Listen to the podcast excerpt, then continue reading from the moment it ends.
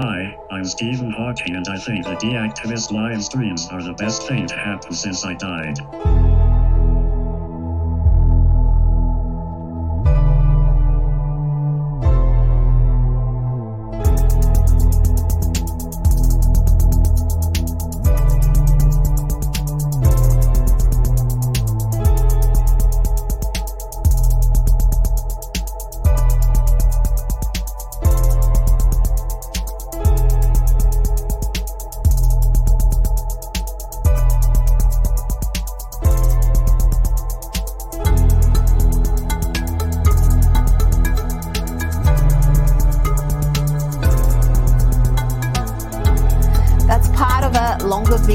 Together by a comedian, but sadly, nobody's laughing.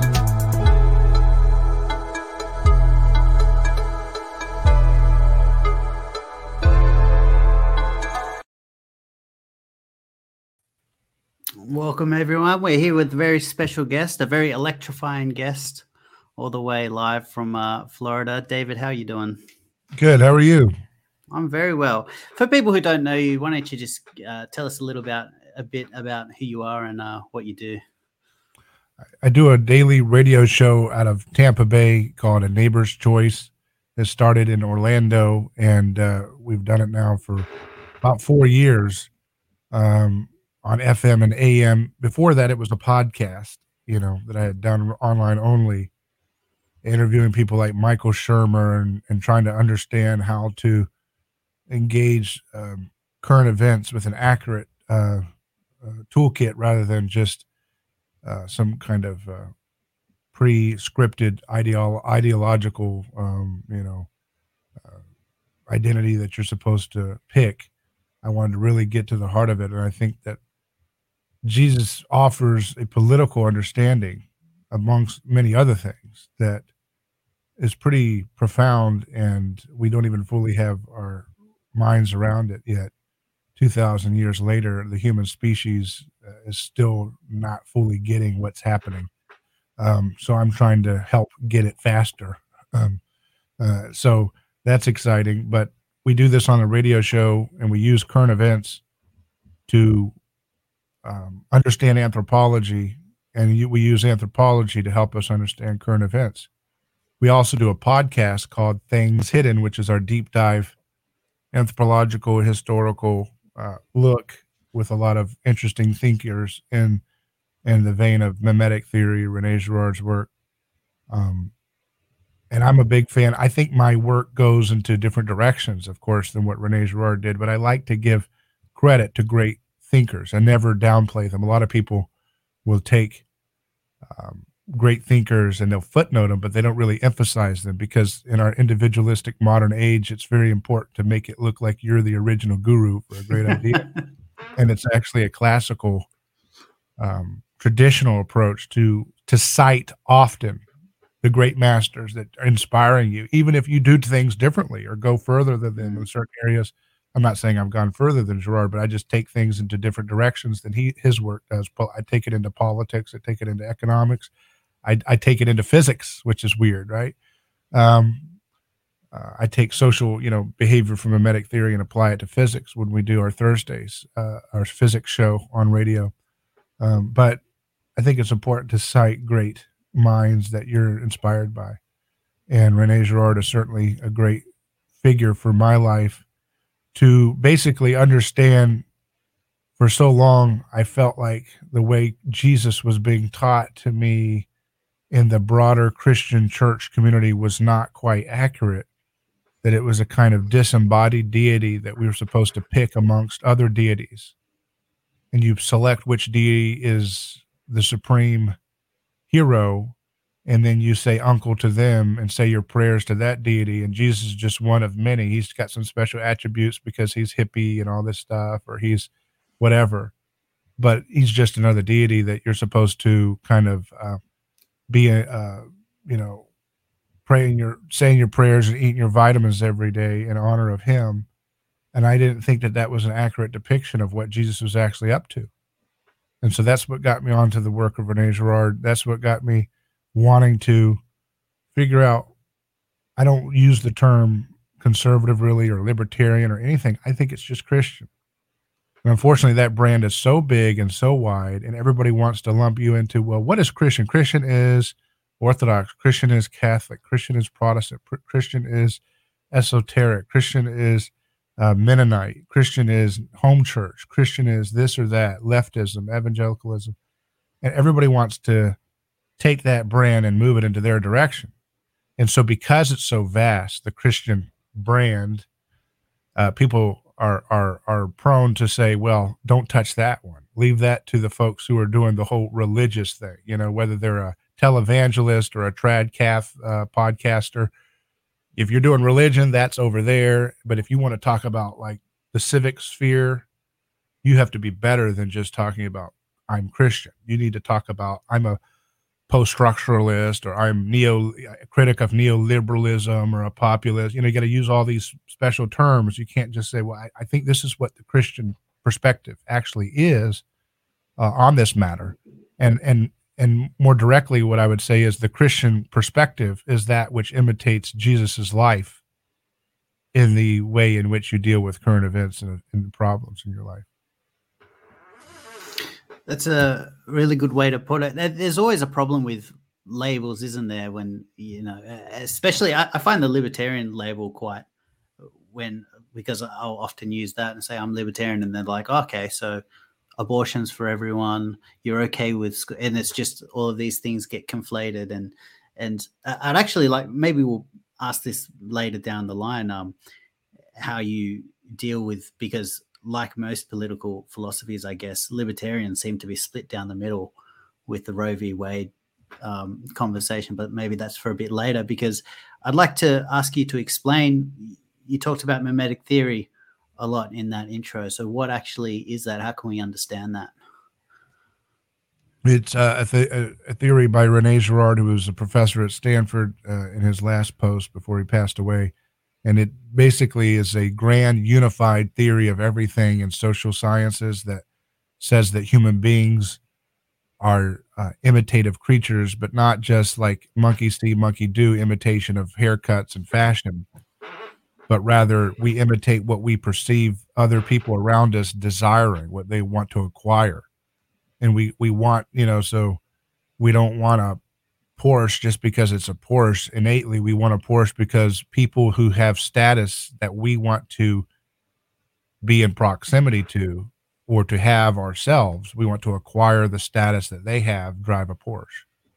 Or if you like country music, culture, or whatever, you want to have the biggest pickup truck in the town because that's the culture that you find to have high status. So for a Porsche, for you, that's not desirable because your social sphere that you want to, you know, climb up doesn't have that. They have the biggest pickup truck. So all these objects and then and jobs and ways of speaking and ideologies that we pick up along the way are simply tokens of other people that we actually admire or envy or are jealous of, and we covet what they have because we actually covet them. We covet their being. This is an existential issue, really.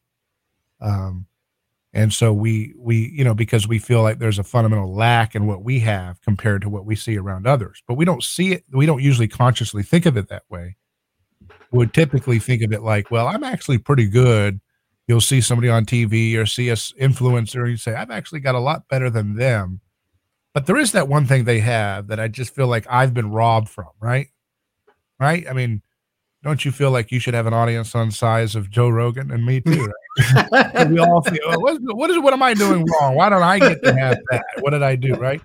And so that that's mimetic desire, right? This is desire to have that. Well, I've got this and this and this. I'm taller than Joe Rogan, but I don't have his audience. You know, I wow. And then and then so we tell ourselves, well, I'd rather be tall than have that. You know what I mean? So we we come up with things to hide our desire, but we're actually very acquisitive in our desire. We want what other people have. We want. Uh, you know, you can look at it even with the um, conservative versus liberal thing, where in some cases it feels as if some of the conservatives, in highlighting the sexual nihilism of the left, are actually revealing that they covet to actually be living in that kind of lifestyle, right? Yeah. As if it's just like, you know, I wish I could not have to play by the rules that I was raised with. Why do I, you know, and so that you can see a little bit of resentment there from that side. But you see it on the other hand too, where the liberals, you know, they, you know, I, I, you know, I'm adamant about having abortion on demand, but you don't have any kids and it don't look like you're getting married anytime soon. You know, why do you want to take down something that which you don't have? Mm-hmm. You know, well, it's because I'm an ally. What are you an ally of? You know, I'm an ally with a, a religious movement that has a revolutionary fervor to proselytize and spread its faith and to go uh, to all nations and baptize all of them in the name of nihilism. That's really what yeah. it is. They, I, I'm just starting to call it nihilism from now on, because that's really what it is. We don't have to play games anymore, right? It's nihilism.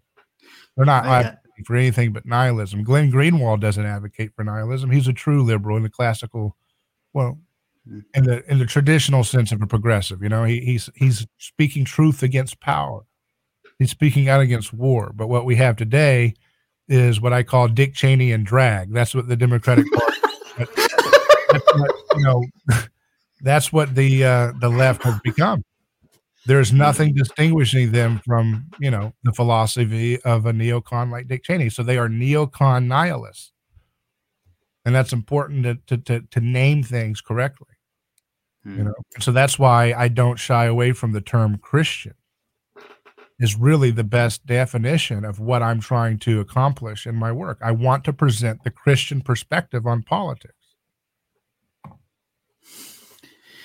Yeah, I, I think that's really important, calling a spade a spade. But also, I think everyone can tick the box of, well, I think I'm taller than Joe Rogan, so I've got that one. Most of the population could tick that box.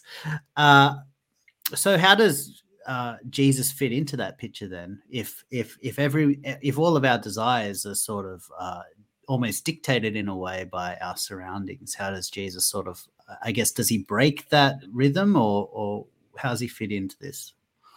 Well, he provides a way to orient that magnetic attraction towards other people into a direction that will not give you frustration, scandal, conflict, and a de- destructive society. Okay. So, you know, you're going to have role models. You have role models, whether you like them or not. They could be your frenemy. They could be your, your, uh, you know, they could be your person at your job that is the vice president and you're a little bit mid-level manager or something. You know, they could be a lot of things. They could be T V show characters you grew up with. It could be Batman. You're still, li- a lot of people still live in the fantasy of their childhood. You know, and the way they think. Yeah, I won't, I won't show you like uh, the statue on my. Uh... Oh, there it is. There. I guess I subconsciously saw that and, uh, and I, I picked that up. Um, but but you always are going to have a role model. But the question is, you know, what Jesus is basically doing is imitate my role model, because I'm going to get you out of endless scandal and reciprocal aggression. Because if we're mimetic, that means we don't just desire what other people have, but once we try to desire what they have, they're going to desire our desire for it, and it's going to create a ping pong, reciprocal, aggressive state between each other, um, which is going to cause scandal. And if you don't solve that scandal, eventually it bubbles up into a bad blood uh, vibe, uh, you know, a bad juju or something, you know, in a community that's going to have a lot of uh, antisocial energies stewing because people are ping ponging aggression. That's what we're in right now. We have that all the time. We have that every day. We people, you know, people are fighting over, I'm the most oppressed. I'm the most this, I'm the most that, I'm the victim.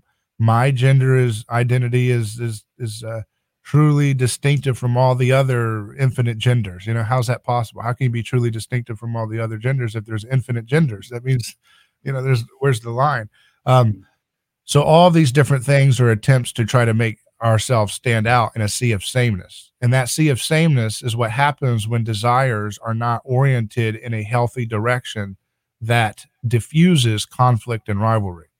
So think about it. If we're human beings are rivalrous to the point where we don't stop, even when things get violent and ugly, we'll keep going.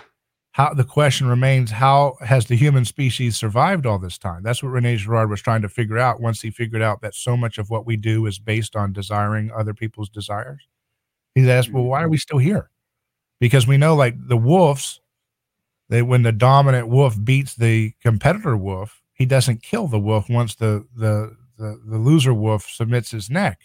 There's no final strike. Well, that'll teach you, you, you know, you deplorable mm-hmm. fool. And I'll send a statement to anybody else that tries this again. You know, that it doesn't have that extra violent reciprocity attached to it. Once the submission has been gained, the dominant submission mechanism allows for order to be established. But the human beings are not like that. You know, if you kill a friend of mine, you know, then I'm going to get a group together and we're going to go attack your whole family. And the survivors of that attack will go and tell the village, and they will build an army up and they will fight. And that will go on for generations to generations. That's what humans do. But the question is, how do they, how do they stop doing that once that mm-hmm. starts, right? How do they go back to good times again? How do you, how do you go back to order and peace?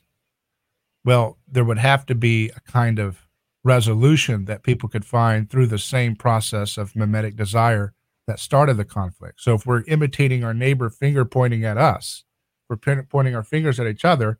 You're the bad guy. No, you're the bad guy. You know, you're the liberal. No, you're the fascist. You're the con. You know, if you're doing that, eventually you can imagine how those finger pointing imitational patterns can start to coalesce around a common enemy. We're still imitating each other, but now we're pointing our accusation in the same direction instead of at each other. And so a war of all against all becomes a war of all against one. And what Jesus did was he answered that problem. He reveals that problem, because it is a problem to found an order based on all against one, because sometimes the one is going to be innocent. Many times one is innocent. But when you are caught up in a state of aggression and you are imitating the other person's adrenaline around you, and especially when times are difficult, the economy is difficult, or the famines are strong, where there's plagues, lack of crops growing like they should, you're going to be in a state of aggression even more so. And you're going to have a zero-sum mentality. And if everybody can coalesce around a common enemy and say, hey, look, Randall, it's not you that's the problem. It's It's really, you know, the Australian government, what they've done to us. They've they've subjugated us. They've attacked us. They've um, and I'm picking things that make us uncomfortable on purpose, so that we understand that the scapegoating mechanism, even when it feels right, um, it still works.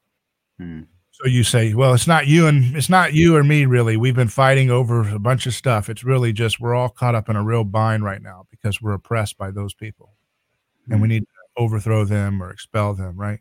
Or, you know, think about it in a more primitive sense in primitive societies. You know, hey, I hate you. You stole my chicken. And then I say, no, actually, you are, are lying.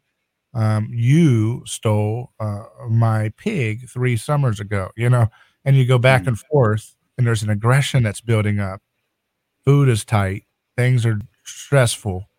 But then you can come together and say, you know, it's not me or you. It's that witch over there, you know, Belinda the witch. She's different. She came from another tribe. I knew we shouldn't have brought her in. She said she was going to join our tribe. She's never quite fully fit in. She's different than us. She looks different than us. She has a different nose than the rest of us. She yawns in a weird way. Maybe it's because she's got a spirit, evil spirits that she's trying to keep in or something. And they do all of that. And they say, you know what? I think, I think this person's the one that's caused a spell on the whole village. It's not you or me, Randall. We're, we're, we've been brought into conflict because of this person. So you join together, and that person says, no, I didn't do anything. You're the problem. And so, well, look how mean they are. I guess we're confirmed in our, in our belief that they're really aggressive and they're different and they're weird. And, or maybe they have a handicap. And if that's the case, then we would know that the gods don't give handicaps for no reason. They give handicaps to show that you're not loved by them, or you're cursed by it. So if you're cursed, if you're walking with a broken leg, or if you're walking, you're an albino, and, and you know, or you're something that stand, makes you stand out, you're too short or you're too tall, um, you have a leprosy or something, you say, well, the gods hate them. And because we are in community with them, the gods hate us. So the gods want us to get rid of this bearer of unbearable difference. And so you come together. It's not, you know, you don't logically think it out. You feel this out. You feel this together, and you kill them, or you send them out of the community, and you create catharsis. You create res- resolution to that aggression, because you've devoured and conquered an irresistibly um, scandalous object of fascination with the community. Mm. And so now, where you and I were once at each other's throats, now we're like, look, we destroyed the witch together. We over, you know. Luke, and I mean, think about it in modern culture to see how this works. Luke had conflict with Han Solo about the Force, but they came together when it was time for, you know, the Emperor Palpatine yeah. to be thrown down the shaft. That was the cathartic mm-hmm. experience depicted in a kind of modern vestige of what was really happening over and over again spontaneously in human societies as a way to to kind of stumble into a resolution for uh, bent, uh, pent-up aggression. It's like mm-hmm. a light rod. We've got this energy's building in the atmosphere. We need to have it offset into, you know, the lightning rod on the building. Otherwise, it'll hit the whole place and the whole thing's going to go into fire. And if the fire of desire is left unchecked, human uh, tribal societies realized they would cease to exist. That's one of the reasons why when they had like the the arrival of um, of identical twins, they would sometimes see that as a sign of cursed, uh, undifferentiated chaos coming. It was a sign, a harbinger of something to come that would be uh, a state of, of malevolent desire. And it was a, and they would project that malevolent desire of the, the wrath of the gods. So oftentimes they would kill the um, the identical twins because they didn't want to bring in that state of undifferentiation. That's another reason why traditional societies had a problem with the jealous eye. You hear about, you ever heard of that, the, the envious eye? Where they, there's nah. just watch out for the envious eye. You don't look at the, uh, you know, don't look at it because once you get it, it creates uh, bad blood back and forth. Mm, and interesting. Eye catches more envy in the hearts of society around you, and so ancient society was very much big on on staving off runaway mimetic aggression, and the Old Testament talks about that too. It talks about thou shalt not covet thy neighbor's Uh, donkey and wife and house and anything else that belongs to your neighbor. So the emphasis is on the neighbor. It's the neighbor that you actually desire their being. Hmm. All the other things are just a symbol of what you really want, which is to consume their being, right? And because we, because we were meant to be in relationship, we're interdividual. So we're just we're like we like walk around like I don't know. It's like uh, I, I've said physics. It's like a magnet. It's like a magnet. You know. Yeah, we want to sync up. Our our desire, our being is meant to be in communion with others. Hmm.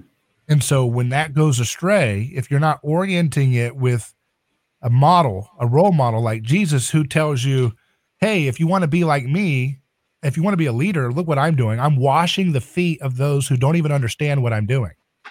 Like his his his supporters at the time he's washing their feet don't even understand the purpose of his ministry. They've been with him for three years. They still don't get it. Can you imagine being that humble and kind to your employee, your workers, or your, or, you know, your followers, and they mm. still don't understand anything of what you're trying to do? And you're just, you know, a, you're about to be murdered in a very gruesome death. And instead of like, you know, yelling at them, you're washing their feet. You know? Like, hey guys, stop. You know, I'm mad. I'm this is really stressful. Just leave me alone. I mean, he does have a little moment where he prays without them. I mean, they fall asleep. They weren't supposed to fall asleep. They were stay supposed to have his back. But before that, he's, you know, he's washing his followers' feet. So if you imitate a model like that, you're not going to do things that will invite envy and scandal to others. Mm-hmm. Right? If you're a leader that comes along and says, hey, I'm the boss around here. You guys are dumber than me. You're not as attractive as me. You can't compete with me. You just are not as good as me. I am a better human being than you. If you do that, you're going to invite rivalrous imitation, and that's going to create, um, you know, frictions and, and uh, conflicts down the road. But Jesus, everything he does, he says, everything I do, I imitate from God. So nothing he says is original, you know? So the most original man in history says everything I've got is completely unoriginal. And everybody else since him and before him were, are always pretending to be the most original guru ever to arrive at history. But they're the ones who are imitating, you know, and, and they're not honest about it. And so they're not free. They don't, they're not truly as individualistic and unique as Jesus because mm-hmm. they don't admit that everything is desire from others, you know, and that, so he's borrowing the desires of, of his father. And he's also carrying on the mission of the prophets before him. Hmm. So, um, so yeah. So, how does Jesus sa- save us from the scapegoat? I guess is, is is how does how does Jesus save us from the scapegoat ritual? Girard asked.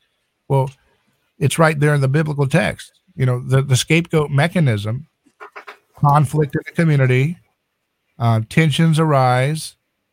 The, the search for healthy differentiation of all against one starts to subconsciously play out.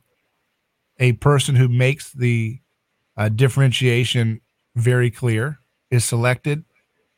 They are then um, lifted up as a god, uh, as a king, actually, and then murdered. And then in that murder, something different happens that doesn't happen in mythology. In mythology, um, the murder creates unity. It creates resolution. But in the Jesus story, um, once you see the sausage making of scapegoating and you realize that this guy is not guilty, um, you then see that it creates disorder. It creates schism. Because Jesus is unveiling, he's breaking the scapegoat mechanism, which is the binding force for all cultures since the dawn of time. That's why you have Romulus and Remus. Romulus kills Remus, and on his murder, he founds Rome. That story is found in all kinds of different story myths for different civilizations. You look at Oedipus Rex. Oedipus says, I'm guilty of everything you said I've done, and he blots out his eyes, and he's cast out of the city, and Thebes is restored to peace. That's written from the victor's perspective, right? That's like that's like a thousand years from now, all the media pieces say the resol- the war of Ukraine and Russia was resolved because Putin came out and said, I'm guilty. Everything I've done, I'm terrible. Everything the West done has done is right. All their oligarchs are saintly. They never killed a single civilian. It was all me. I'm the one that bloodthirstily killed all the civilians. Ukraine never killed a single person. I'm just a monster. I'm sorry. Uh, please forgive me. Please throw me off a cliff. That's that's you know the equivalent of what myth is. If you look back at it, mm. It's a scapegoat murder written from the perspective of the winning crowd of that conflict, and they're not going to say, "Well, we decided to kill somebody who was just a poor guy that was an easy target." They're not going to say that. They convince themselves in the moment that they're right for doing what they're doing, and then they write about it as if the gods told them to do it. Yeah. So whenever you see the word wrath of gods, say equals crowd. Wrath mm. of God equals crowd aggression, collective violence. That's always what you see. So when you see the biblical story, it's the deconstruction of the wrath of the gods. It's way more progressive than anything that's ever happened in history. I mean, it's it's it's so radical. We have no idea how radical it is because we've been living in its effects for two thousand years since. So we're so shaped by it that when we look at it, we don't fully understand how absolutely, stunningly alien, in some sense, the gospel story was, but at the same time, how close it was to mythology. That's the paradox of the gospel. It mirrors the structure of mythology, but it inverts it from every level mm-hmm. because it stays. Remember, all mythology is the story of scapegoat murders told by the winner's crowd. The gospel is that same murder told from the person who's being murdered's perspective. Mm-hmm. So the camera crew stays with Jesus rather than staying with the persecuting mob. And that camera shift of narrative perspective is why you're living in the world you're living in today. Everything you see around you is because the camera shifted from the mob to the one who was being murdered by the mob. And once the camera got into the hands of the one versus the many, that's where we have the personhood revolution of Jesus, where the idea of human personhood was birthed in history. And that idea is going to start to spread and affect slowly but surely through the history of the, the spread of the gospel to undermine collective violence, to undermine collective mythology, to always poke holes in the myths and rituals and taboos of every society that had mitigated personhood to the glory of the collective. And that's why everybody today thinks they're a special little snowflake that makes their own desires, right? Because we are we are so personhood baked, we're so saturated with personhood that we don't understand the interindividual nature of personhood. Right? We, we've we've we've we've we've uh, we've gone so far off the other end that we don't recognize what Christianity is actually bringing us out of. right? And so we end up accidentally creating new uh, versions of the old sacred scapegoating murders. But we do so now with full confidence that we're fully justified in doing it because we're doing it for the victims. So in the mm. old days, you didn't murder a scapegoat because you were trying to help disability rights or something, or, you know, women's rights.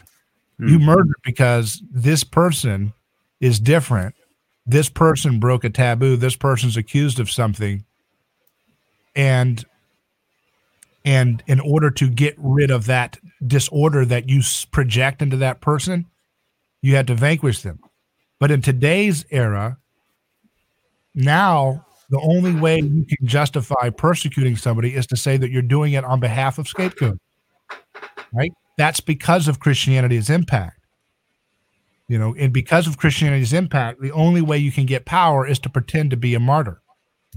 So today's modern world covets Jesus's cross, and they mm. want to build a cross that's higher than him. They see him as a billboard of victim power, and they're trying to construct a cross that's bigger than his, you know? Well, I see your cross, and I'll one-up it because I am a trans, uh, you know, indigenous, black, Muslim, little person, you know, a dwarf. Or you can't say dwarf. What is it, little person? I don't know. Little person, yeah, yeah. You see what I'm saying? So you have to collect victim badges as much as you possibly can. And then not only do you have to have that, but you have to speak. That's the thing.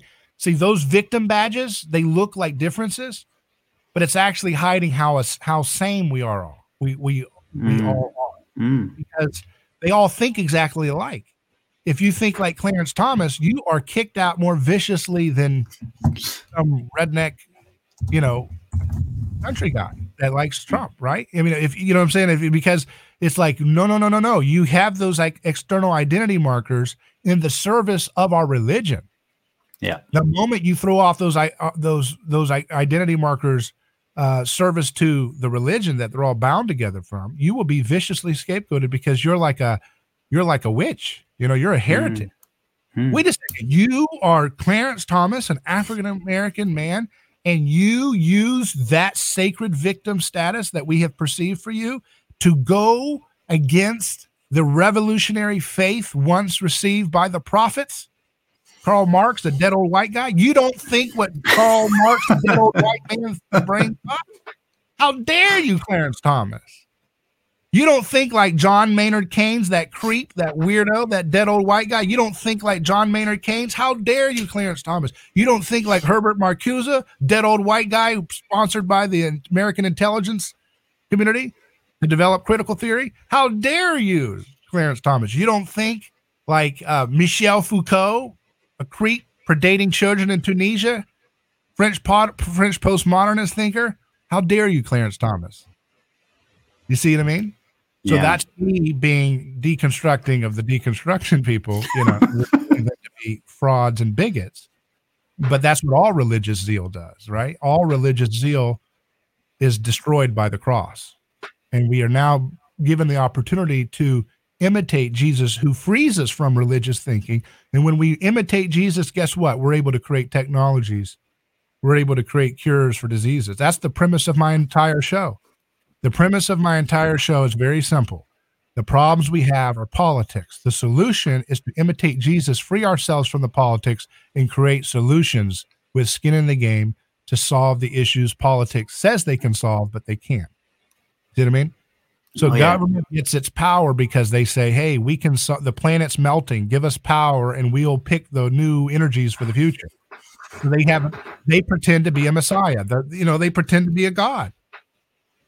But guess mm-hmm. what? The government, the state and its cronies can only do things that result in sacrificial violence. They can't actually create something. Mm-hmm. Christianity allows us to have a, have a, a, a direction for the future, to go somewhere. The Bible begins in a garden and ends in a city. So we're meant to cultivate something. We're meant to build something.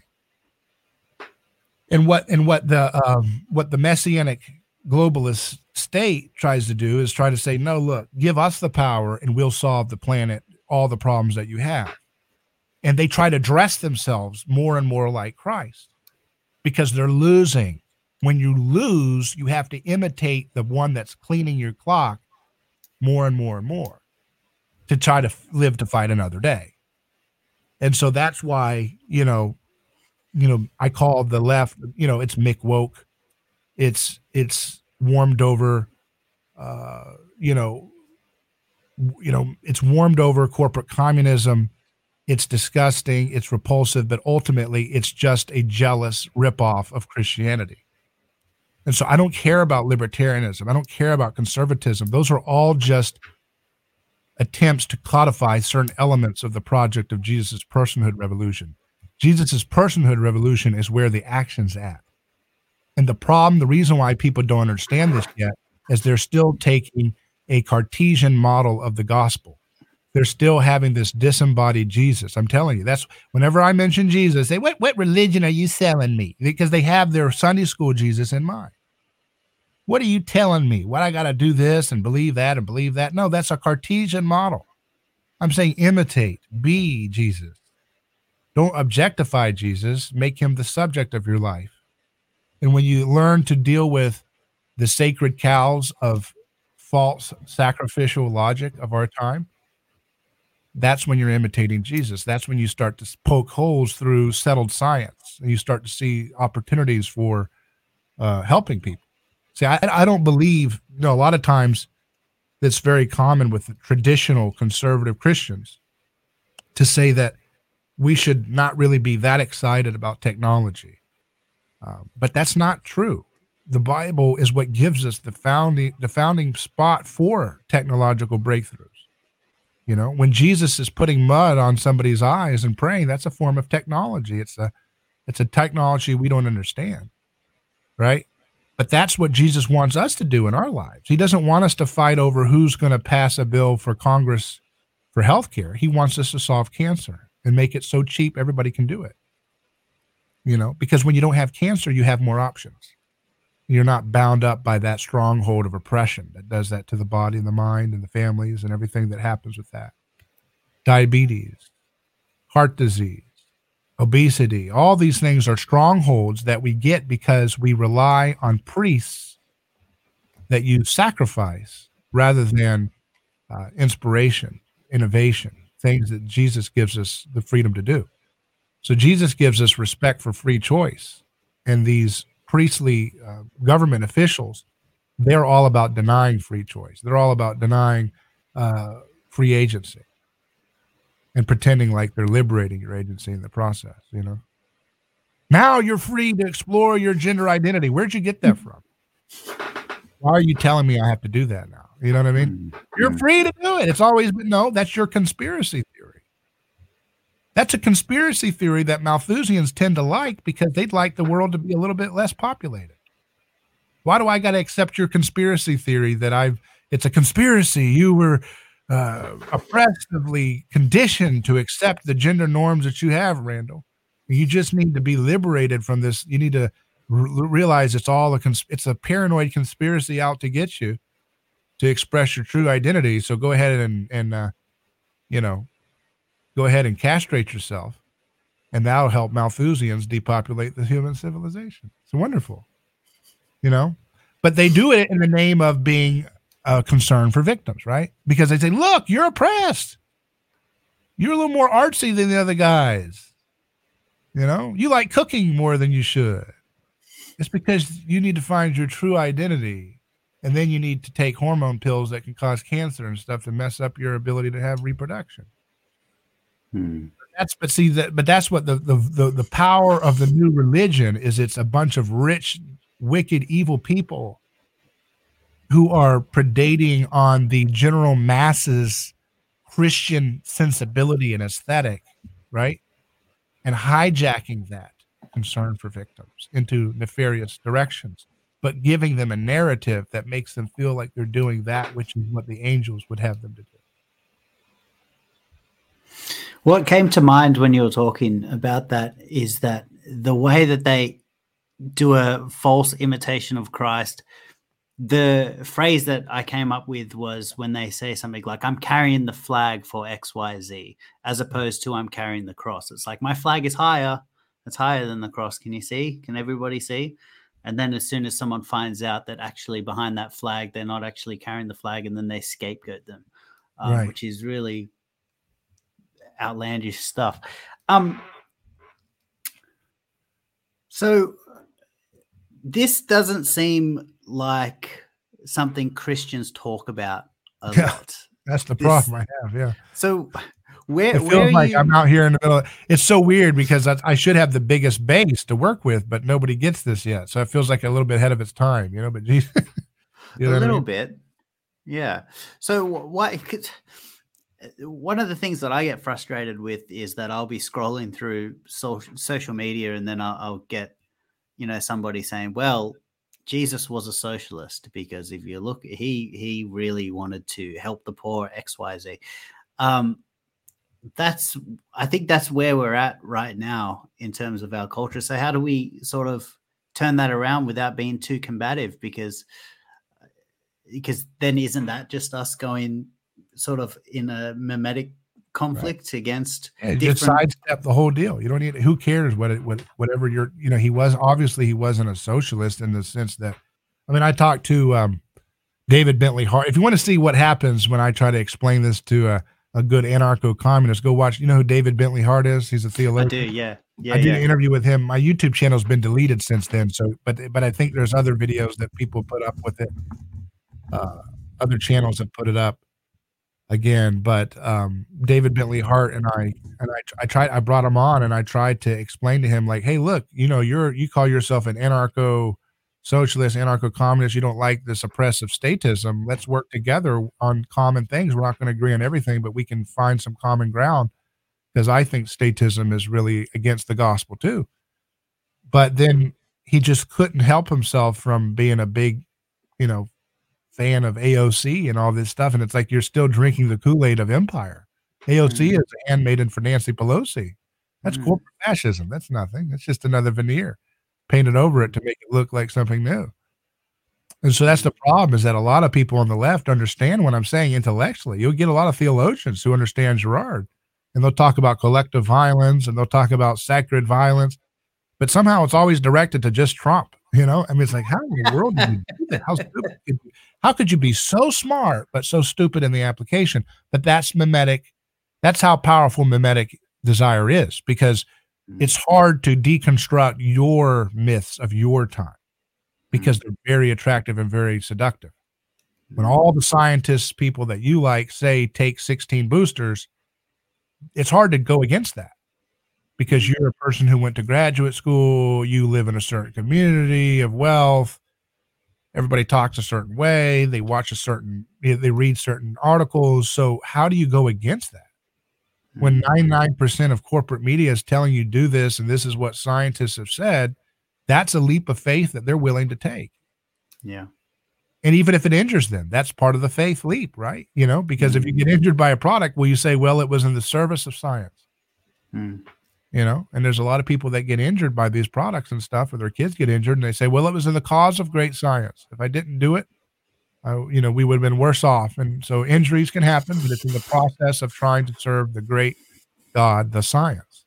Hmm. And so I always tell people the gods, they kind of never left. They, they just got, they just got so deconstructed uh, deconstructed that they pop up as other terms, like the science replaced Odin. Yeah. And, um, you know, uh, the, the, the will of the people replaces uh, Zeus, right? These will of the people is the new God. Hmm. And think about it. It's just a word. Remember that, deconstruct it a little bit. It's important to do these things. It's just a word, will of the people. Hmm. Or you say uh, democracy, right? We're fighting, we're supporting, uh, escalating this war in Ukraine because of democracy. What is democracy? The guy, the Ukrainian government fired, you know, I mean, he's he's outlawed his opposition, he shut down media. That's democracy. He's looted his own people with offshore accounts for his oligarchic friends and himself. That's democracy? It's a joke. But if you if you believe it, it's like a movie. If you have a willing suspension of disbelief, you can get into it. Right? That makes sense. If you just if you just believe it. Like you can watch the Muppets and forget that they're puppets. Yeah. That's what politics is. Yes, that suspension of disbelief that's just hovering there. Yeah, so wow. they they use these big other like incantations. Democracy. That's by the power of Thor, where they say the science. That's the power of Odin, right? Or whatever. Yeah. Or they say it's the um, what's another word they use? What's what's some of the buzzwords? Uh, it's equity, equity, demand. Mm. What's equity? No one said that a few years ago. They used to say equality, mm. but see, their religion is always vicious and always updating its holiness codes and its speech codes that you always have to. You never get to have grace in their religion. There's no mm. mercy. There's no forgiveness. There's no reconciliation. There's no healing. It's just constant vicious demands of works righteousness and anger and aggression. And that's another thing. The reason why their religion falls apart is because they can't come up with a scapegoat that they can all unite around.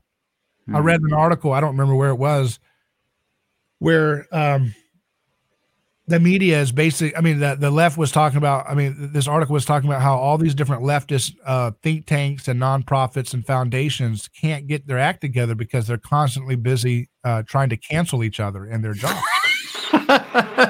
They go up and they say, I'm trying to get this manager's job. I'm trying to fire him and take his position because I am, uh, you know, this, this, this, and this. And then the other group says, well, I am this. And then so they're fighting. Well, who's more powerful? Is it the Native American who is leftist in his rhetoric? Or is it the uh, black lesbian? Or is it the, you know, Hispanic, uh, you know,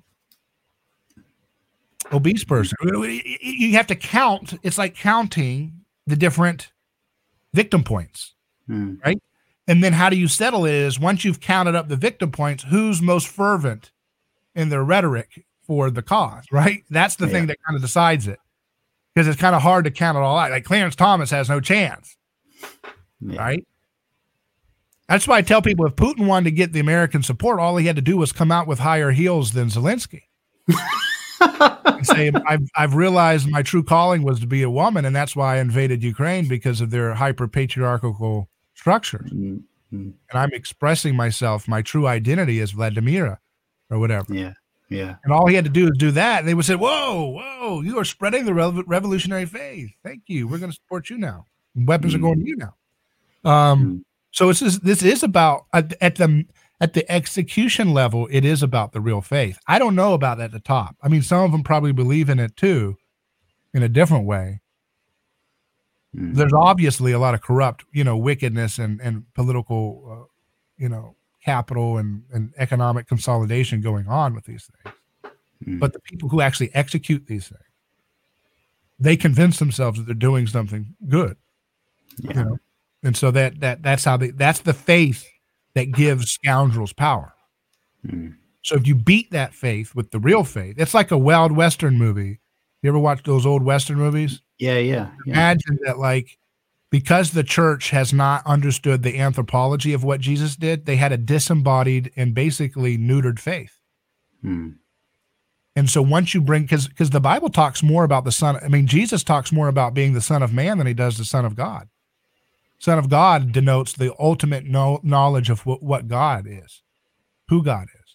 Son of man denotes the ultimate knowledge of what mankind is, right? But Jesus yeah. emphasizes that he's Son of Man. So that means that we should have a deep, robust anthropology in the way we look at the Gospels. But because we haven't, we've had a disembodied, ineffective approach to engaging the culture with the church. Hmm. And because of that, a false Jesus showed up. So it's like a Wild Western movie. You go in there, and the town's got corruption, and the the sheriff is gone. The sheriff's not around, and a false guy pretends to be the sheriff. Right? And that's what the hegemonic left is. Mm. They are. They have supply. We are the source of moral rightness. We're the ones that define bigotry. Mm. That's why their people can be bigots. I mean, you know, Joe Biden just said Hispanics are as diverse as tacos. She just said that the other day. They get a little slap on the wrist, but go on. You're part of the service of the of the establishment. You're part of the revolutionary faith. But if, you know, anybody who doesn't serve the faith says that, they're done the rest of their life, right? Yeah. And um, all of that, you know, can continue so long as the real sheriff isn't in town. So the society can go on for years with this corrupt fake sheriff saying, I'm the sheriff, guys, here to take care of order, but he's doing corruption, he's doing wickedness, mm. making things worse. But everybody believes, well, he's the only guy in town fighting the corruption and evil. Mm-hmm. But when the real sheriff finally shows up, that's when things gets in. That's what. That's when things get interesting. Mm-hmm. The real sheriff is when the body of Christ starts to imitate Jesus and understand his personhood revolution and what that does to free us from statism and liberate our minds, our hearts from from false directions and channel our direction into solving problems that the state says they alone can solve. Right? Mm. The, the state says they alone can solve COVID, which turns out they created COVID and they ended up help us with COVID. So yeah. What we did as Christians is we said, well, what works? And we figured out different things that work for people that were very inexpensive in public domain. So mm-hmm. think about this, for example. You say it's about, or not, you didn't say, but you were talking about socialism earlier. You know, look at how real market solutions really bypassed the question of socialism versus capitalism, because yeah. all the solutions that were helpful for COVID were generic in public domain. They were either natural or generic drugs. Mm. Yeah. That's what a real market would do. You know, people think mm-hmm. a market, capitalism is about making as much of a profit as you can. No, it's not. Mm-hmm. Markets are about free human beings coming up with solutions. And in a market, you don't have patents protecting medicine.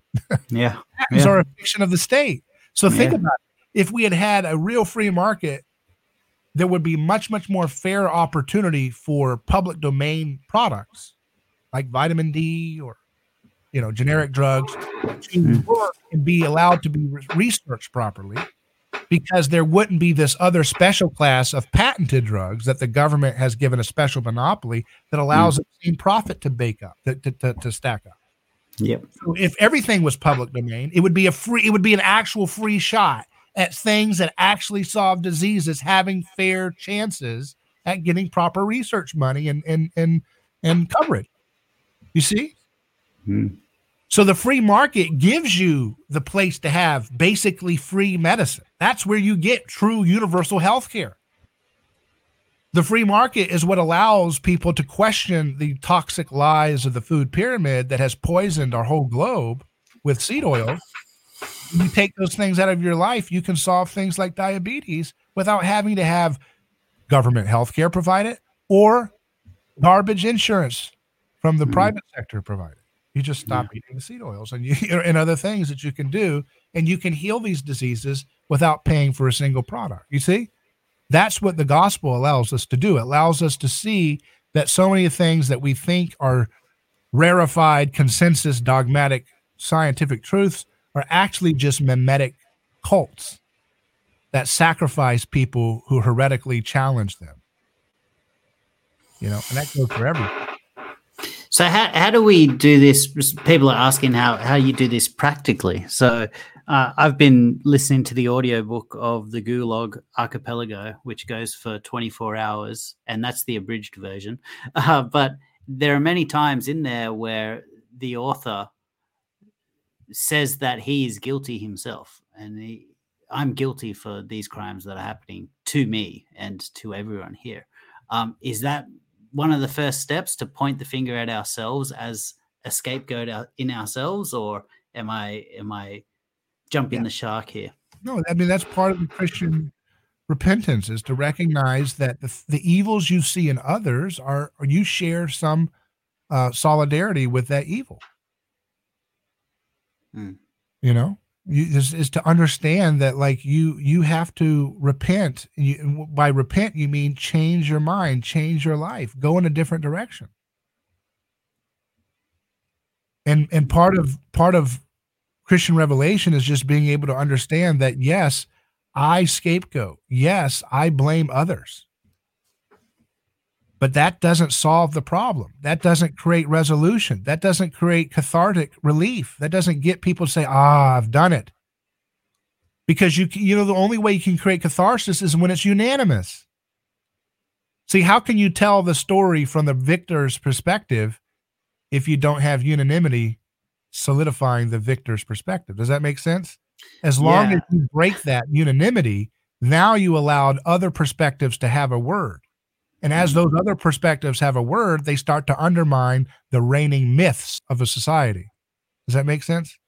Yeah, it just reminded me of a joke that Noel MacDonald said, where he says, uh, Uh, I was just reading my history book, and it turns out uh, the good guys won every war.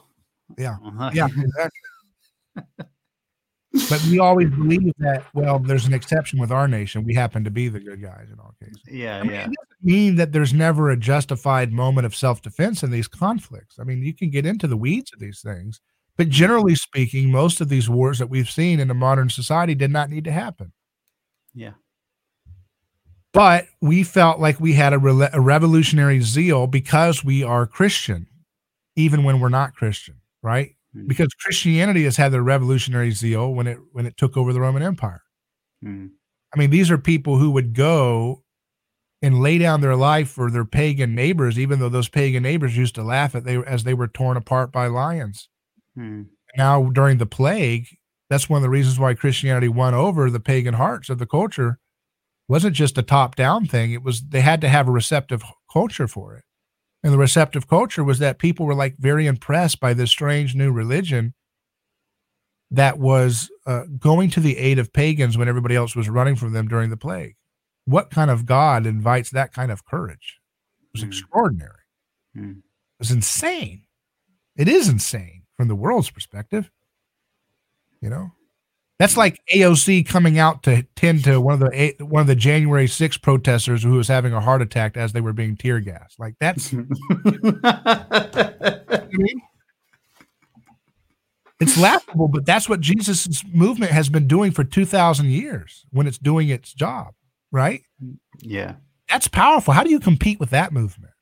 Mm. How do you compete with that if you're actually doing it? That's why when that January sixth thing was happening, I never forget, I was doing a health nutrition podcast. I do, you know, I record shows before I do my live radio show, and it had run long.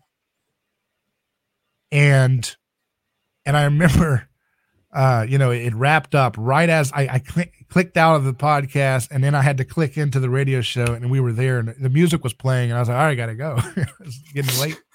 So I had to come in, and I turned, and I was like, all right, I got to pull up the news. What? Because I'd been in this long three-hour mm. podcast or something. I pull up the drudge report dot com, and the head, and it's got this picture of these people scaling the Capitol walls. And I'm like, oh my God, how, what do I do to report on this? I don't know. Like, open it, you're like, all right, and here we go. Whoop, close the door, let's go. I'm out. I don't want to deal with this. This is horrible.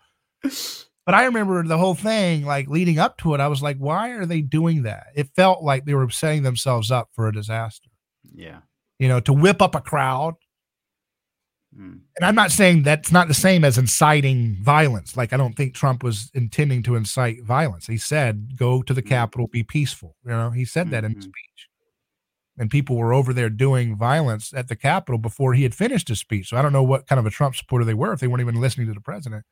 Mm-hmm. Um, but, uh, but yeah, I mean, when I saw that, I said, this is not a good idea because crowd, the crowd is a lie, Søren Kierkegaard said, right? So Christians who are actually imitating Jesus know to be very suspicious of big, angry crowds. Big, angry crowds is not how Jesus operates, even if they're right on some things. You see? Yeah. And so the, the, when I saw that aesthetic, I mean, it's okay to have a rally, but when the way it was where the, you know, you're getting this big crowd at the event of the time of counting the vote, it just felt like this is a recipe for, you can take that energy. You got to remember, governments are masters of crowd manipulation, and Trump is too, but yeah. They're a lot more masters on the side against Trump, you know, working in tangent together with the institutions, mm. working in tandem together institutionally to take that aggression, stoke it, and then let it fall on its own face and say, lights, camera, action, take photos, photos, photo, you know, and yeah. action, video, get the video going. Look, look, look, look. And then they frame the whole movement as, see, we've taken care of this process. Hmm. You question war, we're going to turn you guys into terrorists. But it's interesting. They all, the, the, the, the establishment always projects. This is something I think I want to write an article about this because I've been talking about this. I don't think anybody really says it like this. The establishment in America always projects onto its dissidents that which it's doing. Yeah. Like in nine eleven, I remember that. They were saying, if you were not for the Patriot Act and black site terror, uh, uh, torture, and if you were not for uh, indefinite uh, detainment and, and uh, suspension of habeas corpus, If you didn't go along with the Iraq war, you were a terrorist enabler. Yeah. Liz Cheney's daddy used to say that. Dick Cheney and those yeah. people. Right? So I thought about it. I was like, you know, it's interesting. As they were calling people who were saying, let's have war, let's have peace, not war, they said, you're a terrorist enabler for saying that.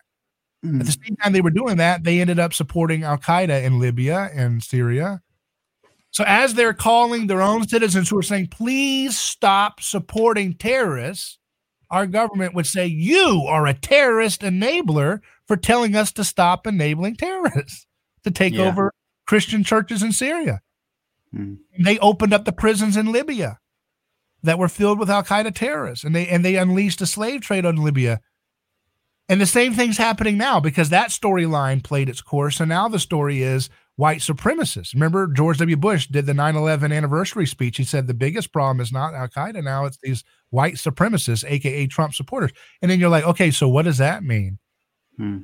So now white supremacists is the biggest, you know, new Al-Qaeda thing, right? And you're like, wait a second. So where, who's enabling white supremacists? supremacists? Oh, it's our government arming and training the Azov Battalion in Ukraine for years. Oh my goodness. Here we go again. You're doing the same freaking abusive tactic. You're the one enabling people with Nazi insignias and stuff. That's your thing, government. You did that. You had McCain go over there and gave Azov Battalion training and support years ago. That was what you guys did. And then they have their little chat groups and stuff where they're radicalizing their friends here in America, Azov Battalion and other white supremacist groups. So they know all about enabling white supremacists. But then they tell us who say, please stop supporting white supremacists. Please bring an end to this war. Please stop killing Ukrainians. Please broker peace. They say, you are a white supremacist. What? Yeah. That's what you do. But that's what they are. They're a classic abuser. Mm. They project onto you that which you call them out for, what they're doing.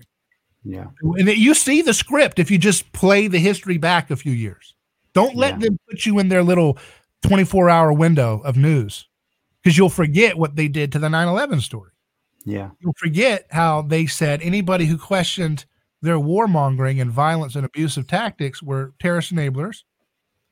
And then that played out, and now it's you're a white supremacist. See? So they always are, but they're the ones doing that all along in both cases. Hmm. Well, John Bolton is doing a speaking tour down here in Australia soon, so I have some questions for him when yeah. he gets here. um, uh, this might be, I don't know if it's off, off topic, but I'll ask it anyway. Um, because he brought up uh, Søren Kierkegaard, um, who uh, is one of the people who instigated the idea of taking a leap of faith. But I'm of the opinion that biblically, you don't need a leap of faith at all. In fact, I think that's a very weak, uh, a weak um, pillar to be standing on. Uh, would you agree, or, or uh, what are your thoughts on that? I think that's a very modern sort of idea to have. Uh, you, your belief system, you just need to have a leap of faith. And then... Well, I think the way that's properly taught, it's making that leap a little bigger than what Kierkegaard imagined. You know what I mean? Okay. Because at the end of the day, like I know what you, I think I know what you're saying. You're saying it's not blind faith, right? Yes, that, exactly. Yeah. Yeah, yeah, I agree with that. So yeah, the way the leap of faith concept, it feels like a giant leap. But yeah, I think what Kierkegaard is saying, you can only go so far with reason before there is a final part, which is kind of like a kind of well, I'm going to make that next step and just go with, because yeah. you know you because you can't scientifically prove like one hundred percent anything. I mean, you know, like. The resurrection, there is a little bit of a, it's a case, right? Yeah. So you have to look at things like, okay, well, why would, if this was a lie, why would they put women as the key uh, eyewitness reports for the resurrection when mm-hmm. women's testimony was not even worth anything in the in the courts mm-hmm. of the time? It was considered mm-hmm. to be inadmissible in the court of law. Yeah, a woman's testimony was considered hysterical and unworthy of any credibility in their court. So why would they bring, if they're trying to fabricate Uh, a fake religion for power or whatever, then you would want to see, did they, why would they do that? Why would they hang their entire purpose of their entire religion? Paul said, if Christ did not resurrect, this whole thing's nothing. Yeah. And why would you hang that on? Well, the first people to see him were women. If you want to make that up, you should put, well, the first people were men of stature in the community or something, you know? Have you seen the clip of someone asking Jordan Peterson about that quote? Because Jordan Peterson's whole sort of uh, idea of the gospel is, you know, a humanistic worldview where it's, you know, this kind of teaches us, you know, the hero's journey, you, you know, his spiel. And someone asks, well, what about when Paul says that if Christ didn't resurrect, that it's all meaningless? And Jordan has a big pause and he says, well, I'm just happy I'm not up to that part yet. I thought was, well, that's an app. I interviewed him. Did you ever see my interview with him? I and, did. Yeah. I did. Yeah. I saw you. You've interviewed so many people, um, from Jordan Peterson to, uh, what's the left wing? I, I, I never pronounce his name. I never pronounce his name right. Diamond and um, Silk? Are you talking about Diamond and Silk? No, no. I'm talking about um, Žižek. Yeah, yeah, yeah. That was fun. Crazy. Yeah, it would have been. Yeah, um, I mean, it, you know that. Yeah, it's. I I think that if you understand what Girard is talking about, you you see more evidence for the resurrection, right? Because you got to understand, it's like it's like a it's like. in a shorthand, he's saying he can scientifically show that all religions are founded in a dying and rising God myth that creates unity, which is why the story lasts through the ages in these societies as Horus, right? In these different gods. And so the question is, if that dying and rising mythic structure, we can find that pattern in multiple religions around the world that didn't interact with one another. Then he's saying there must be something that it's covering up for that's actually a real event. Hmm. Just like when we read, just like when we read mythic texts, like if we read mythic texts from uh, more recent history where they're going on a, there's a plague and they say the Jews poisoned the water and that's why everybody's got the plague. We as modern Christian informed thinkers will read that with suspicion. We'll know the narrator is unreliable here. They're just grasping at semi uh, mythic explanations and, and scapegoating a group for something they couldn't figure out because they're not sophisticated, the science people like us, right? Yeah. And so, but what, what Girard is doing is he's just taking that same skepticism of, of historical texts of persecution. He's just taking that same skepticism all the way back into mythology.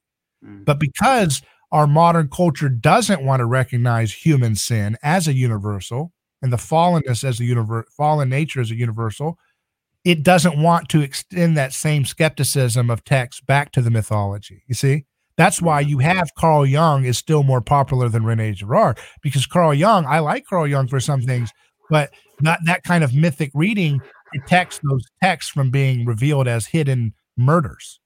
Hmm. Because if you're talking about, oh, this is all about archetypes, this is just the hero's journey. No, the hero's journey may have something to it. There's nothing, there's always redeemable aspects of these ancient religions. But the idea, the hero's journey is just another scapegoat excuse, right? Because if you're sending off a guy to fight a dragon, it's because you're trying to kill him, you know? I love right? that. Yeah, you know yeah. what I'm saying? It's like the, he's a victim, right? In some sense. And he, him in, in the whole idea of, oh, he dies and rises again. What is that? Hmm.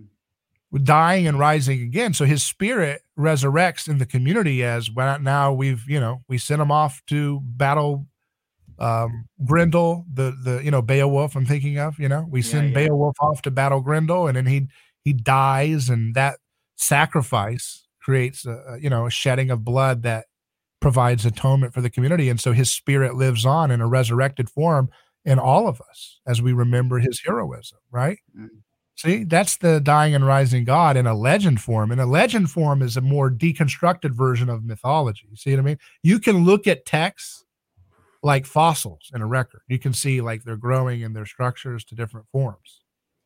That's what Jesus did in history. So if you go back before the Gospels, those texts look more cartoonish in violence when they talk about Marduk fell and out popped this people from his head, or, you know, it's very cartoonish and abstract. Yeah. That's how, you know, it's been, it's not been affected by Christian uh, deconstruction, right? Because it happens before Christian deconstruction. So whatever myth that we have before that is not as, a, as not as revealed to be actual murder. Does that make sense? It's very important to understand this part, is that, that the Gospels reveals the hyper reality of violence. Hmm. And because of that, the modern world has recoiled at the gospel and said, look how bloody and primitive and disgusting the Bible is. That's because they're blaming the messenger for being the one that reveals the violence, sausage making of all governments and societies and culture. Hmm. So the libertarians get it wrong, by the way, because they focus on government as an alien entity that's foisted itself upon us rather than getting the culture first. The yeah. culture of scapegoating is what produces abusive states. Hmm. Right? Well, they say politics is a flow down from culture, right? Right. And Girard said that the kings, monarchs, came from scapegoats, hmm. selected to be sacrificed in ritual sacrifice. But then they find a way to uh, con- to delay their death. You know what I mean? Over time, they're like, all right, next fall, we're going to kill you. And then as that fall approaches, he starts doing a campaign. Hey, guys, you know, I'm doing a really good job here walking around with this weird hat and this cape and everything. You know, I've got an idea for how we can expand that bridge over there. What do you think? You give me another year and I'll get that bridge done. I've got some friends that will invest in this. How's that sound? They're like, well, I don't know. We were going to kill you. No, just give me a shot here. I'm, you know, I'm special. You know, I'm special. You selected me to be a monarch because I'm weird and I have this club foot. So, you know, I've got some power from God. Give me another sh- chance. I'll get that bridge built. Next year comes along, bridge is built. Guys, you know, I've got another idea. You see that team over there? They're going to invade us. I think I need to just kind of be the king for a while. God's give me powers. Don't worry about it. You know, so these guys learn to be great masters of rhetoric quickly. You know what I mean? Mm-hmm. And then eventually that scapegoat becomes a god and it becomes a monarch. And that's where we get these divine right of rule from kings, right? So God doesn't want us to have a king. We're supposed to imitate Jesus as our king. And Jesus is the guy that washes feet of those. So he, so he creates a reversal of what we think of as power structures. You know, that's why Peter says, Uh, the why were the nations, you know, enraged? Why were they? Why were they raging? Why were they all arrayed against Jesus on the cross? It was because Jesus was destroying the entire cosmic power structures of all the world's kingdoms. Mm. But then he gives us an opportunity. You know, Žižek calls it the death of the big other. Right? Have you ever heard of his his uh, take on the gospel? Yeah, yeah. He says it's the death of this transcendent big other, which you can kind of see as the death of the religious scapegoat mechanism. Yeah. It's the birth of the little other, which is this idea of Holy Spirit community. He calls it Holy Spirit community that doesn't rely. See, that's where you get this leap of faith thing. It doesn't rely on this certitude of this objective transcendence that we can rely on, right? It's now, now God is not going to be this uh, dominant narrative of our society. God's going to be the prophetic voice that's freeing people from the pain and suffering of these power structures, you see? And it's it's a, it's a God from below. It's a God from the manger, not from the Pharaoh's temple, right? Yeah. It's a God from the food trough. It's it's up. Mm. And so that's what the left, the reason why the left beats the right is because the left has been aesthetically in tune with that motion in history more than the right, right? Mm. Because the right has tried to be more establishment oriented. Like, well, I've got a metaphysical acceptance of there's here we go again. Remember what I told you at the beginning. This is about a disembodied Jesus. It all starts with there. Once you have a disembodied framework of God and Jesus, that's what the right does. They're like, hey, I believe in Jesus on a on a theological sense. But then they're all about, you know, back the blue, no matter what. They're like, oh, you know, support the troops, no matter what. And they're starting to learn that in the painful lessons of this Trump era. They're learning, wait a second. They saw what the January sixth people being beaten repeatedly, women's heads being beaten sixteen times with a baton on the head by police officers way bigger than them, just beating them on the head repeatedly. And they say, wait a second. I thought, I didn't think police did that. I thought that was only for the, the left's people, right? And it's like, oh, wait a second, maybe this is a myth. And then they started, remember with uh, George W. Bush, they supported war stupidly in perpetuity. And all of a sudden they started to realize with Trump and everything and Ron Paul before him, wait a second, these wars are built on lies. Hmm. And so they're in the process of repentance right now. In some sense, the right is regurgitating their false myths. They're throwing them up, right? And that's a process of repentance. If you're sick with a poison, you have to get that out of your system.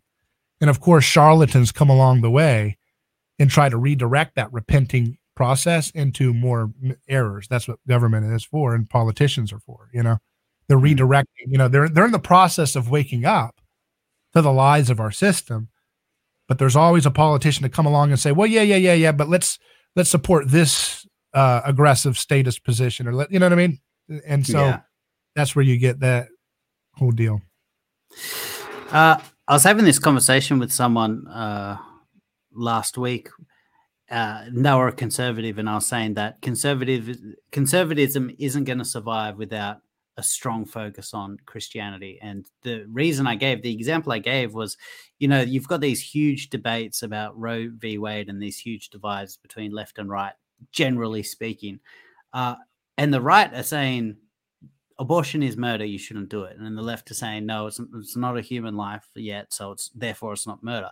Now, if you're someone on the left and, and you've had an abortion, to admit that the person you're having a conversation is correct, then that makes you the murderer. And that's something that people just don't want to live up to, I guess. It's like the end of Shutter Island. It's like, would you rather, you know, die happy or, or live knowing that you're a monster?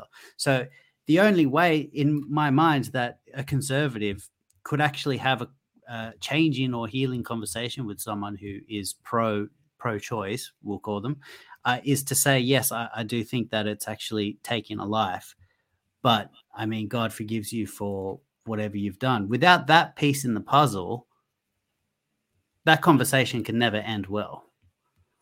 Um, so I really appreciate how you're just flat out on the table with, I'm not libertarian, I'm not conservative, I'm not liberal, I'm just Christian, and this is what I'm called to be talking about.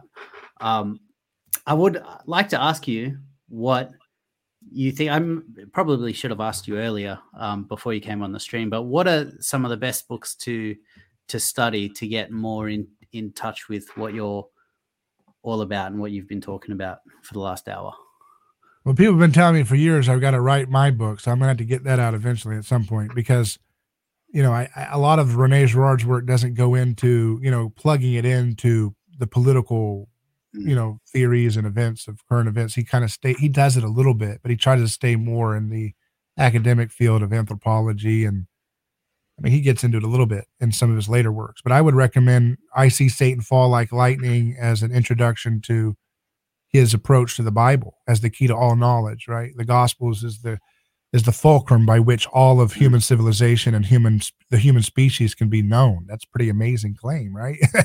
I mean, yeah. If you're a Christian or if you're not, you should want to figure this out, because I always tell people, like, if you don't believe in Jesus, like billions of your neighbors believe he's real. So if you think he's Harry Potter, billions of your neighbors believe Harry Potter was a real person and they study him ostensibly, uh, you know, and they, they pattern their life around being a Potterian, right? And if you believe it's all fiction, you should still be like, okay, well, if I want liberty and freedom, I should work with my neighbors who believe Harry Potter's real and say, well, actually, if you're going to live up to Harry Potter, you wouldn't support Dick Cheney or you wouldn't, you know what I mean? So if, if yeah. you're smart, like I always tell my secular friends, like if you're smart, just go with it, you know, like you don't have to accept it, but I'm just saying, like, if, why, why divide people? If people, if people are wrong in their belief of Jesus, Jesus still gives them the best answers for the problems that you're trying to solve too, politically. Mm. So yeah. work with them where they're at. Say, hey, if you believe this, this is what he actually says. Do not resist evil with violence. Mm. You know, God desires mercy, not sacrifice. Mm. You know, when when uh, when Peter promises, when Peter tempts him to make it a political coercive movement by saying, don't die on the cross, he says, get behind me, Satan. Get behind me, accuser. Satan means accuser. Accuser is like special prosecutor or, you know, like someone that, you know, is, is, is going after, uh, you know, trying to stir up a scandal and, and, mm. and a political revolution. When he's taken up to the mount of temptation, he's pre- he's presented with the kingdoms of the world, and Satan tempts him with the idea of, why don't you just imitate me and sacrifice like all these kingdoms of the world do, and then you'll have the power. Just just sacrifice Herod, chop his head off, and you'll be the new William Wallace. Mm. Your people are suffering, Jesus. That's what he was being tempted by. He was being tempted to be another Trump or another, another Bernie Sanders or another William Wallace, you know, another Charlemagne. That's mm. what he was being tempted by, and that's why he rejected it, right? And that's why he's changing history as he goes. He says, if you want to understand what he is doing, understand this sentence: the stone the builders rejected has become the cornerstone. What does that mean? What does that mean to you, by the way? Have you ever thought about that? It's a strange the, one. The, the stone that the builders rejected became the cornerstone. Yeah. Uh, well, it's the the most important part of our salvation and also society, and it was what we used as a scapegoat. Um, oh, being put on the spot, that's what my answer would be. Well, you know, think about it. Think about it. This. Think about that's true, and think. But we can go further with that. Think about the stone the builders rejected has become the cornerstone. That's a passage. It's a it's a passage from the Jewish text about the misshapen stone when they're building the temple. It doesn't fit anywhere in the grooves of the temple, so they leave it at the end and they put it like as the final stone, right? Like the the final, you know, it doesn't really fit into the grooves of the bricks, so you put it at the end because it's misshapen, right? And so think of it this way: that societies has been societies since the dawn of human existence have been creating their temples and their governments and their and their cities on sacrificial stones, and we have been creating our power and our meaning and our language based on this sacrificial violence. But the one who was misshapen, the one who didn't fit in, Jesus, was set aside because he didn't fit in. And in being set aside, he becomes the capstone. He becomes the final stone, the final sacrifice, right? Because at the beginning, here's where it ties in. When Jesus is walking into Jerusalem, when he's riding into Jerusalem, and the Pharisees are saying, tell your people to shut the heck up. We don't want to hear that. We're jealous of you. We hate you. And uh, we don't want you destroying our power system here. And they had real reason to say that. I mean, they were worried. They were in a very volatile time. They were worried that, you know, this guy not only could upend their power, but he could also get them all killed if Rome came down and struck down his movement if they got aggressive, right? Hmm. I mean, there's a reason why Peter's saying, why don't you take political power? Everybody was thinking Jesus was going to do that, right? Yeah. So they thought he was he was like a Trump or a, or Sanders, like a revolutionary figure. Hmm. In a, in a stronger sense, but I'm just saying, you know, in that vein of like upending the system. Yeah, yeah. What are you going to do, Jesus? What's your next move? And they couldn't, they couldn't afford to risk that in their mind. And so they tell him, tell your followers here to be quiet. And he says, when they are silent, the stones of the buildings will cry out, right? And I remember reading that, and, I, and you know, as a Sunday, when you're a kid, you think what Jesus is doing. If you go back to the Cartesian disembodied Jesus, what do you think he's talking about? You think he's saying, "I'm so powerful, I'm like Hercules, I can make those stones sing," like some kind of psych, yeah. like some kind of uh, trip, right? Like a mushroom trip or something, you know? Mm-hmm. That's what you think, right? Mm. I'll make the rocks sing. Whoa, dang, you're powerful. That's the kind of Jesus we like. We like those show-off Jesuses like that, right? That's the kind of Jesus that's more attractive to the human, you know, model of power and leadership. That's not the Jesus that was there. The Jesus that was saying that was saying, the stones will cry out. He was quoting Habakkuk chapter two. Habakkuk chapter two is a prophet talking about a wicked, corrupt king in Israel who was founding victims in the cornerstone rituals of their city, that they were actually putting human victims at the at, underneath the cornerstone that they would lay for the building of a new wall or a new um, temple or a new structure. They would live. They would put li- live human beings sometimes into these. Uh, they would call it. They call it a murement. It's where you put mm-hmm. a human being inside of a cornerstone ritual. Um, so Jesus is calling that back into the picture, and he's saying, when they are silent, the stones will cry out. And what that meant was the next week when that crowd was silent, when they turned their back on him, the stones, that means the hidden victims of all human civilization, would be crying out ever since. And that's what they're doing right now to this day. You see? Hmm. That's why our society is haunted by the victims all around us. But we're more haunted by victims of our ancestors than we are for victims of our time. We're more haunted by things that keep us feeling righteous. That's why, you know, the Pharisees said, oh, if we had not, if we were in the days of our ancestors, we would not have killed the prophets. Mm. That's the same spirit that's animating the haughty left today, where they say, you know, look, we're allies of justice. Tear down the statues, as if they were, if they were back then, they would be on the side of the subversive, you know, innocence. Yeah. No, of course not. They're the yeah. ones telling you, get your jab, and even if it injures you, get another one. Yeah. You're not. You have proven yeah. yourself time and time again that you are on the side of wars, on bank bailouts, on everything oppressive and vicious and violent and brutal and ugly and lying. So yeah, you would be on the wicked, ugly side back then too. But they have to scapegoat their ancestors for their scapegoats to offload their guilt. So they're trying to transfer their guilt onto their scapegoat, right? And yeah. that's what you see happening in the in that story is when he says the stones will cry out ever since. That's what we're dealing with right now. Haunted by slavery, haunted by indigenous abuse in the past for indigenous communities, right? Haunted by uh, poverty, right? With socialism being a, a faddish cause still for millions of people. Always haunted by opportunities for oppression, but never able to see it in our own, you know, never able to see the plank in our own eye and the perpetuation mm-hmm. of that oppression, right? Mm-hmm.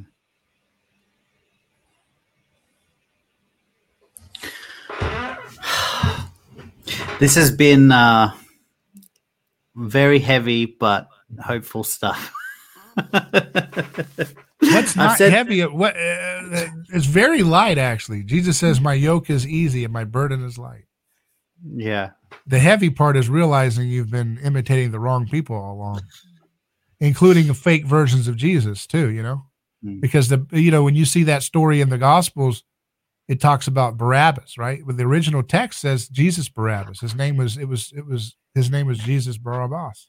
Mm. Bar, ah, of, bar means of, Abbas of the Father. So you have two Jesuses.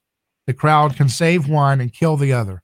Do you want the Jesus who says, hey, make peace with your enemies, love your enemies, forgive them seventy times seven? Or do you want the, you know, The, the the Arnold Schwarzenegger, let's let's overthrow the power structure and use violence to do it? You want that one? And the crowd says, we'll take Barabbas. We'll take the Jesus of violence. And I think the crowd has been somewhat choosing the Jesus of violence ever since. Even when they say they're worshiping Jesus, they're actually they're actually choosing their other Barabbas as the, the kind of Jesus that they have in their mind.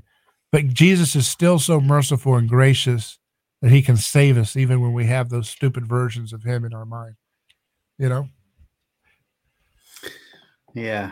I, I remember you telling me this uh, Barabbas story on your uh, radio show. Um, and I, I'm still mind blown hearing it for the second time because I've, I've forgotten that it was Jesus Barabbas. Um, it's a tale of two Jesuses. That's the story. Yeah. But see, you see how meta that text is? As you yeah. read it, you're being invited to like, which one are you? It's so three D. I've never read a text like that. That's why it's so powerful.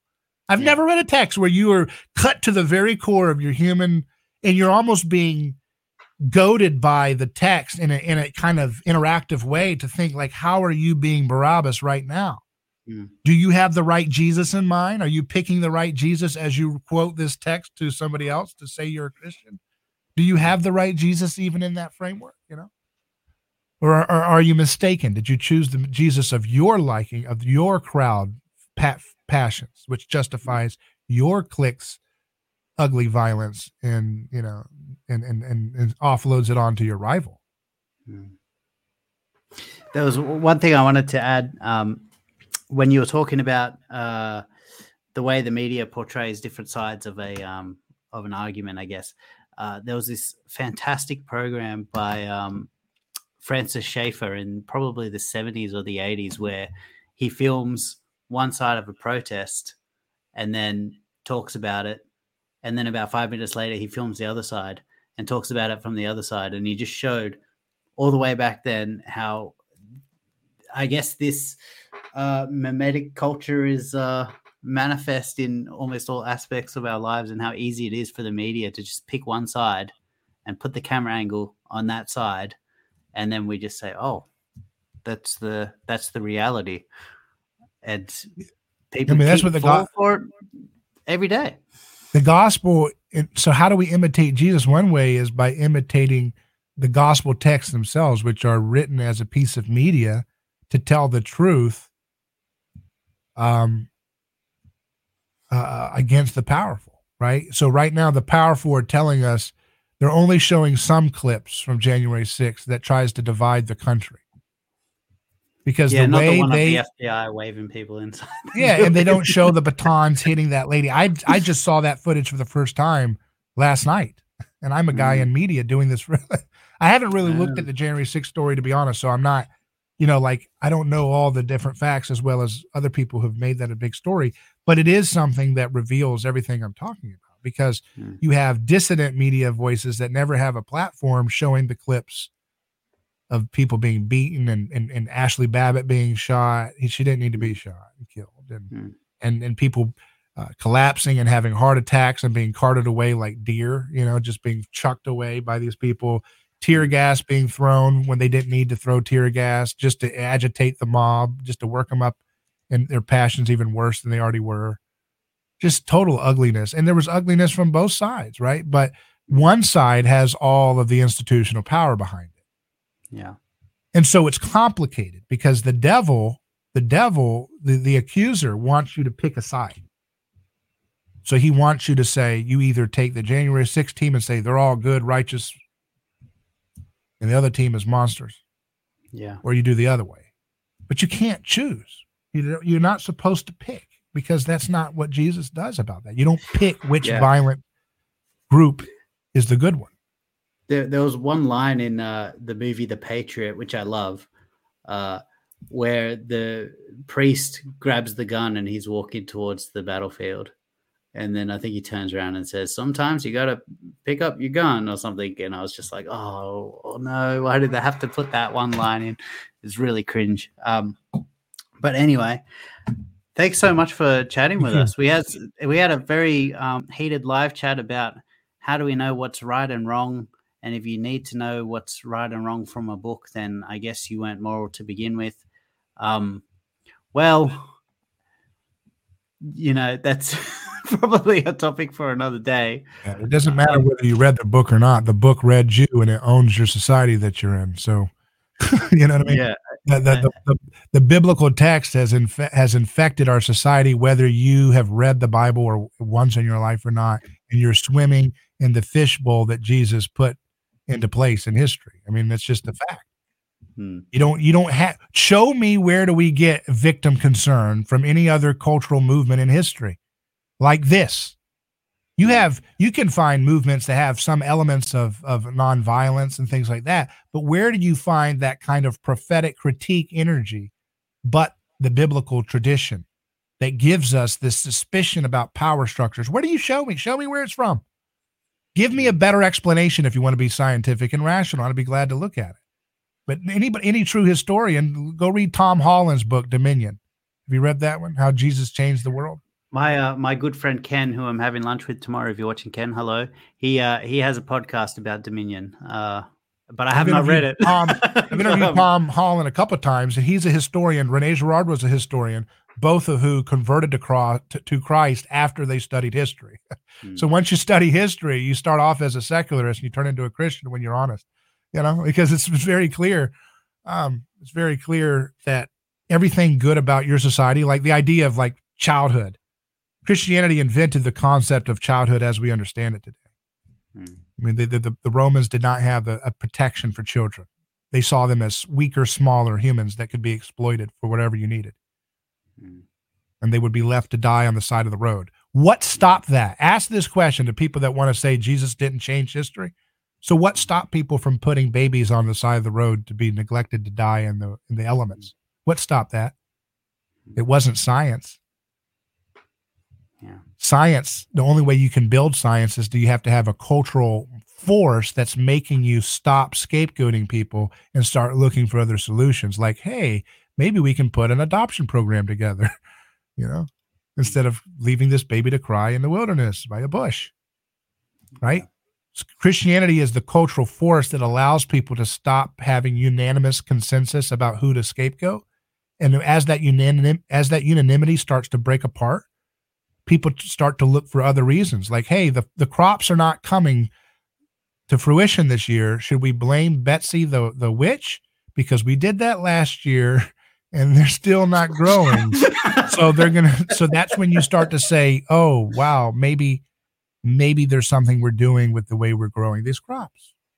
Hmm. So that's when you get to do science. But see, these kids that have lived in that for two thousand years haven't been taught history because they've gone to government education schools and they watch YouTube videos. They don't know anything about that. They just think, oh, I'm rationalistic. I'm scientific. You wouldn't have science as it's understood without Christianity creating the cultural framework by which societies would lose their knee-jerk appetite to look for sacrifices to solve problems first.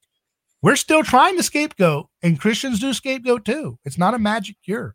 That's because we understand free agency and, and human freedom, right? So human freedom is messy when you allow that. Yeah. So there you go.